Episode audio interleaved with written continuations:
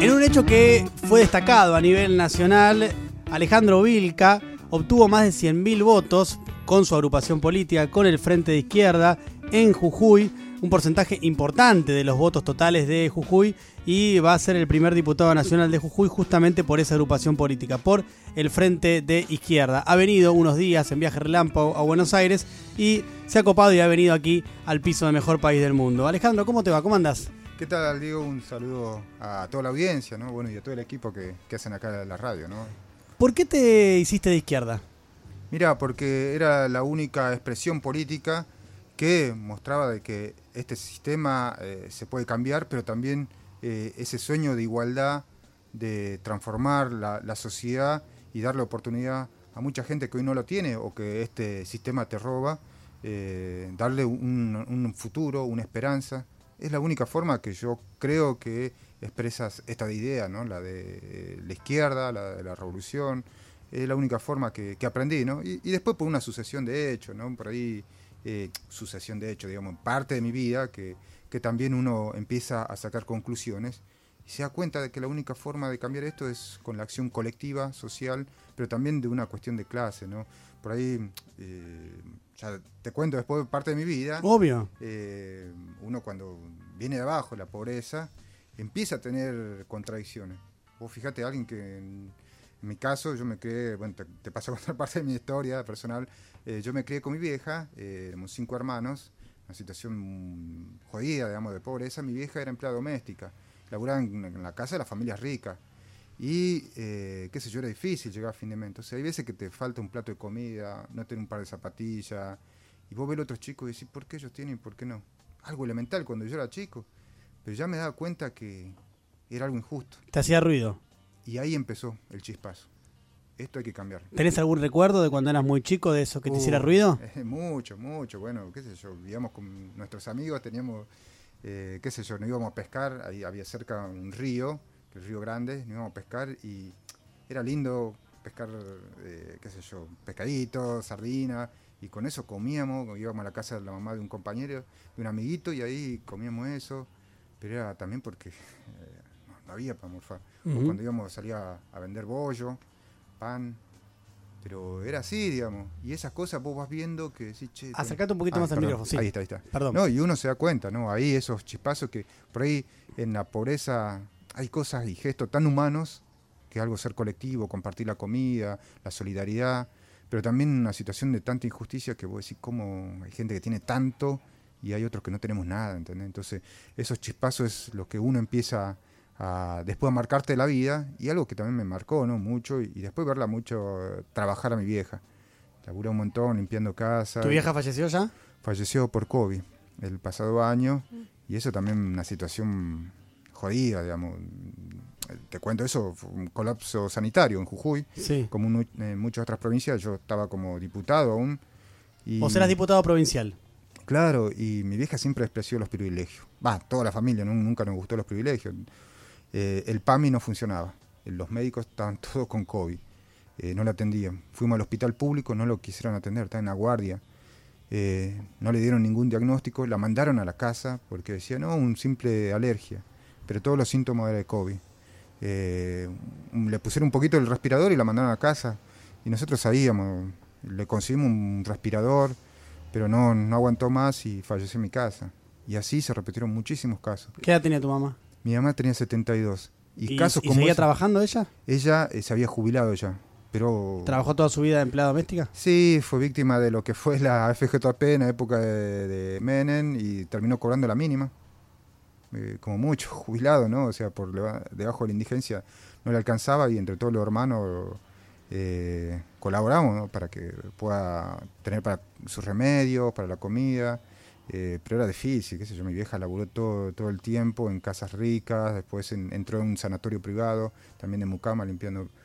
Y te cuento, eh, qué sé yo, un, día, te cuento esto una, anécdota, voy a un debate, a un canal de televisión. Yo siempre antes de ir a los debates me iba a tomar unos mates con mi vieja y después ella me esperaba a la noche cuando volvía para felicitarme, me preparó un guisito. Y bueno, me voy al debate y después me llama, porque me dijo, ¿qué, habrá pasado? Digo, se habrá enfermado. Y me dice, no, yo quiero que le mande un saludo al, al- a un funcionario radical, al diputado, que era ministro en ese momento, quiero que le mande un saludo. Yo digo, pero ¿por qué, mamá? Mirá que opositor, no, no, no es de mi línea, no, mandale un saludo. Digo, pero ¿por qué? Me dice, mirá, yo limpiaba la casa de él. Y yo, pero ¿cómo? Sí, voy a decirle. Y bueno, entonces va y le digo, che, mirá, fíjate, le digo, mirá, mi vieja te manda un saludo. Ah, bueno, ¿y cómo se llama tu mamá? Luisa. Luisa, me dice, sí, mi mamá era tu mucama. Yo soy el hijo de la mucama, le digo. Y él se puso blanco. Y sí. O sea, y anécdotas como esa, digo, no, nos pasa mucho porque nosotros en nuestro partido somos todos laburantes. Entonces pegó mucho esto de que un laburante como yo, y bueno, el, el- quedamos con buenos términos ¿no? con él, pero nosotros mostramos mucho eso, ¿no? de que los trabajadores también podemos hacer política. Así como el hijo de la mucama, un albañil, un obrero de la zafra, un trabajador del tabaco, o en mi caso, como un obrero de recolección, también podemos hacer política. Y nos pusimos a las par. Y yo creo que eso impactó muchísimo ahí y creo que la- estas elecciones también mostró que ya no se trata solamente de peronistas y radicales, sino de una clase contra otra, que en lugares como Jujuy es muy feudal, ¿no? Y, yo creo que esa anécdota quedó mm, eh, muy bien, pero bueno, también me- muchas veces la recuerda mi vieja, ¿no? Con, mucho cariño, afecto, porque también me, inculcó mucho eso de la injusticia. Eh, pero es terrible, bueno, situaciones como esas se viven cotidianas, ¿no? Estamos hablando con Alejandro Vilca, el primer diputado nacional de Jujuy por el Frente de Izquierda. Y mm, cuando empezaste a trabajar, ¿de qué, ¿a qué edad empezaste a trabajar? Mira, siempre Informalmente, ¿no? Digo, de- Informalmente de chico veníamos bollo, empanada, por ahí porque no alcanzaba, ¿viste? Y hacíamos, con mi hermano salíamos eso a vender, qué sé yo, se puede, eso como un trabajo formal, pero después siempre estuvimos, mi vieja siempre trató de que nos dediquemos a estudiar, pero cuando no alcanzaba tenemos que salir.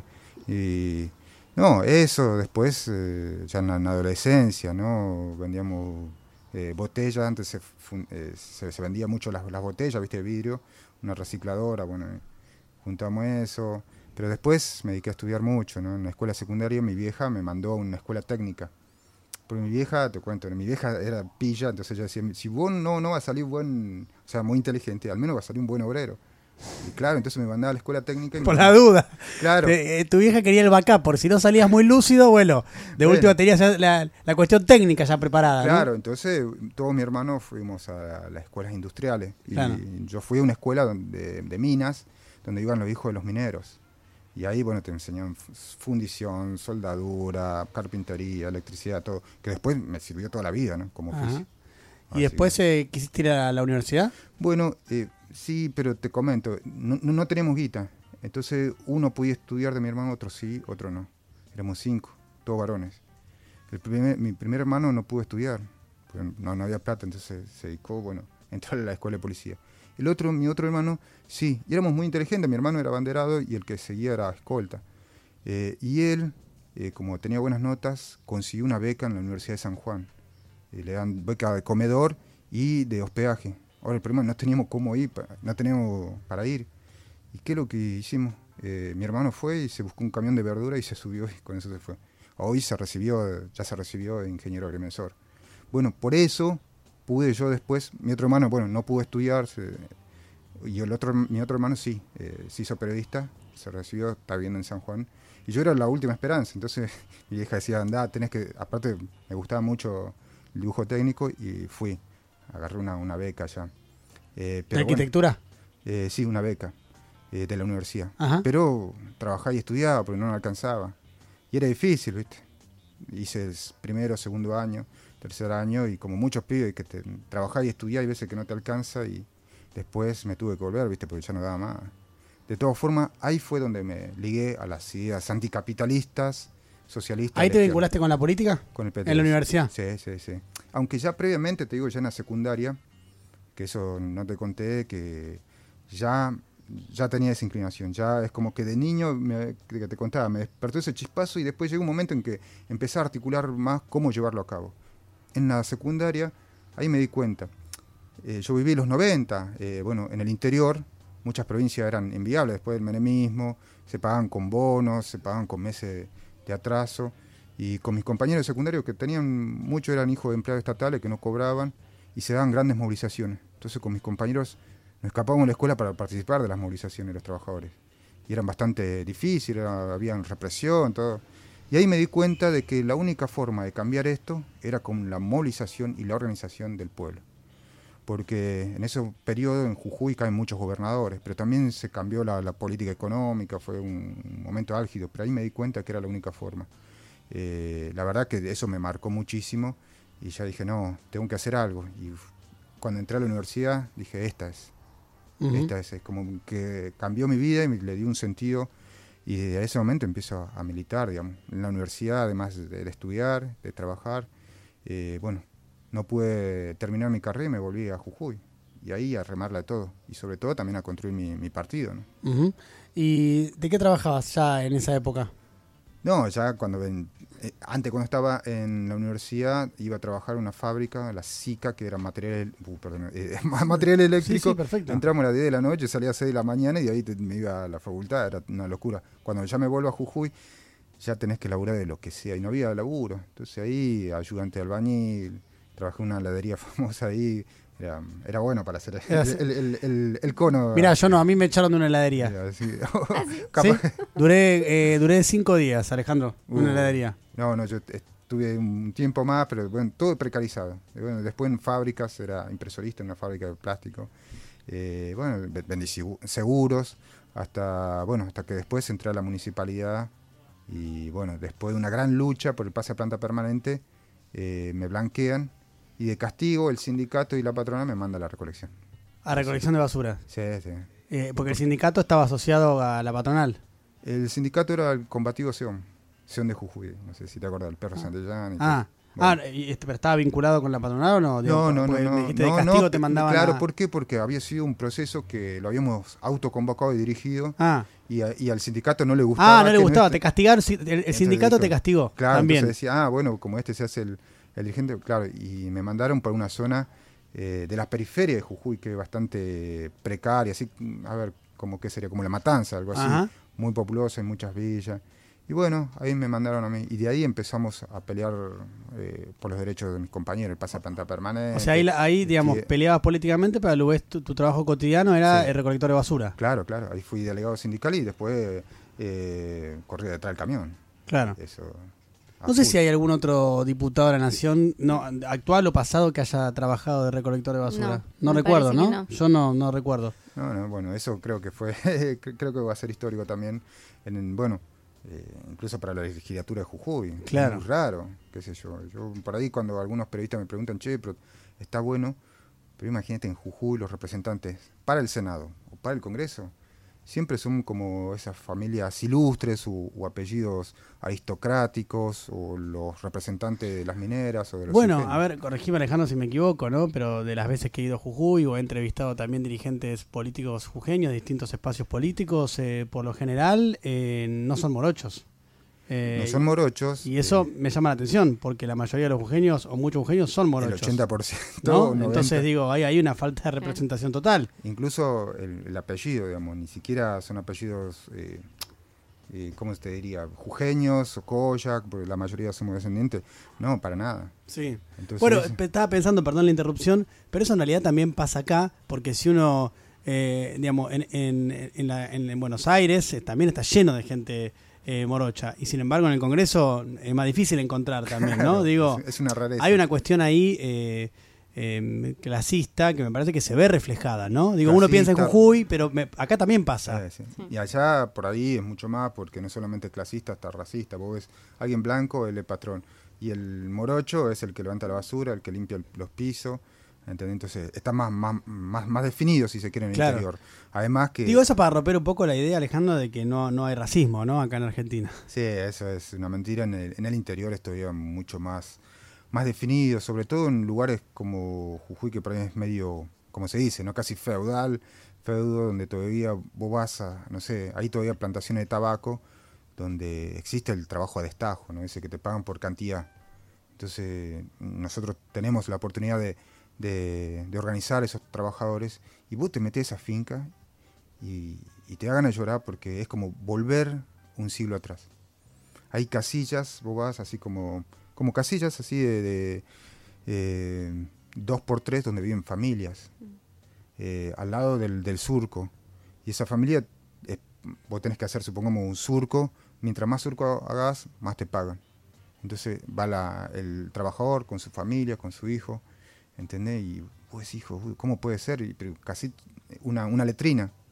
Ahora vos ves eh, la estufa, que es donde se seca el tabaco, que es con gas natural, una buena construcción, hasta eh, con sensores.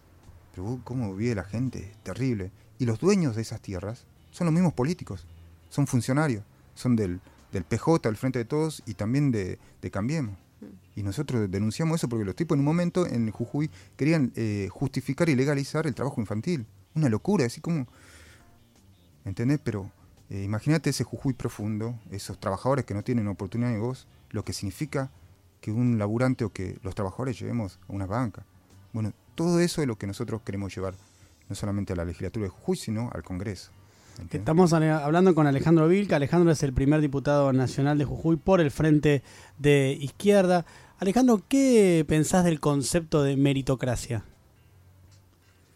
Mirá, qué sé yo, la, verdad que es una farsa eso, ¿no? Por ahí cuando te dicen esforzate, trabajá, que lo va a lograr, es una gran mentira, nosotros no, no, no, es terrible.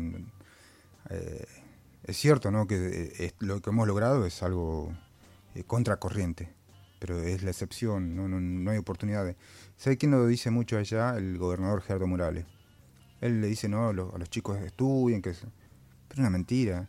Eh, es el acomodo, los privilegios, las familias. digo, nosotros hemos tenido grande debate ahí con el gobierno provincial porque el gobierno de Gerardo Morales acomoda más de 25 familiares en altos cargos. Terrible, vos decís, che, pero lo hace lo mismo el PJ. Los negocios incluso eh, los une familiarmente al PJ y a la UCR. Viven en los mismos barrios. Eh, digamos, tienen negocios comunes. Y vos decís, che, vos un profesional, vos te capacitas. No, qué sé yo, ahí es todo acomodo digital. Ya está. Eh, hay un caso, te comento, que del Banco de Desarrollo de Jujuy, que lo disolvieron, lo fundieron. Lo fundió el presidente del banco, que era el cuñado de Gerardo Morales. El tipo se daba en, dos años, eso lo denunciaron los trabajadores, 90 viajes por el mundo. China, París, España, Rusia, no sé, Nueva York. Pero eso lo pagaban el pueblo jujeño. Ahora el tipo se gastó todo, una guita, lo, lo disolvieron, hay 140 familias en la incertidumbre. Cosas como esa, Bobé, a rolete. ¿Y por qué querés, eh, ya vas a entrar, pero por qué querías entrar al Congreso de la Nación? Mira, justamente por eso, ¿no? Por lo que te contaba. Muchos de esos trabajadores que no tienen oportunidad que se conozcan sus reclamos, que se conozca el Jujuy profundo, porque por ahí eh, los funcionarios que vienen de Jujuy te pintan un Jujuy maravilloso, como si estaríamos todo. No, la verdad que fule. Es difícil. Entonces nosotros queremos ser la voz del pueblo trabajador en el Congreso, pero también que sirva eso para impulsar sus reclamos, su lucha. ¿Entendés? Eh, eso es lo que más nos interesa y, organizarlo. Porque nosotros creemos que la única forma acá que se cambie esto es que si los trabajadores empiezan a organizarse y a tomar partido. Creemos que tiene que haber otra solución para el país y no la que nos propone eh, los radicales o los peronistas, sino que tiene que ser una salida del pueblo trabajador. Hay como un enfrentamiento histórico entre el peronismo y la izquierda, eh, entre el peronismo de izquierda y la izquierda. Em, más allá de ese enfrentamiento histórico, ¿no crees que hay más similitudes que diferencias entre el peronismo de izquierda y la izquierda? Mira, si yo te digo por mi experiencia en Jujuy, nada. Mm. Vos decís así, personajes como Mansur, que yo allá Eduardo Ferner o Rivarola, los, son, es más, eh, el otro un periodista me decía, che, ¿por qué no surge allá los Milei o los Esper o gente así? ¿Sé por qué no surgen? Porque el mismo discurso de derecha, antiderecho, xenófobo, es el mismo discurso que tienen hoy los representantes del, Frente de Todos o de Gerardo Morales. Hmm. ¿Entendés? Entonces es medio difícil, entonces eh, no, no hay, digamos, de hecho en Jujuy el principal colaborador de Gerardo Morales es el Frente de Todos.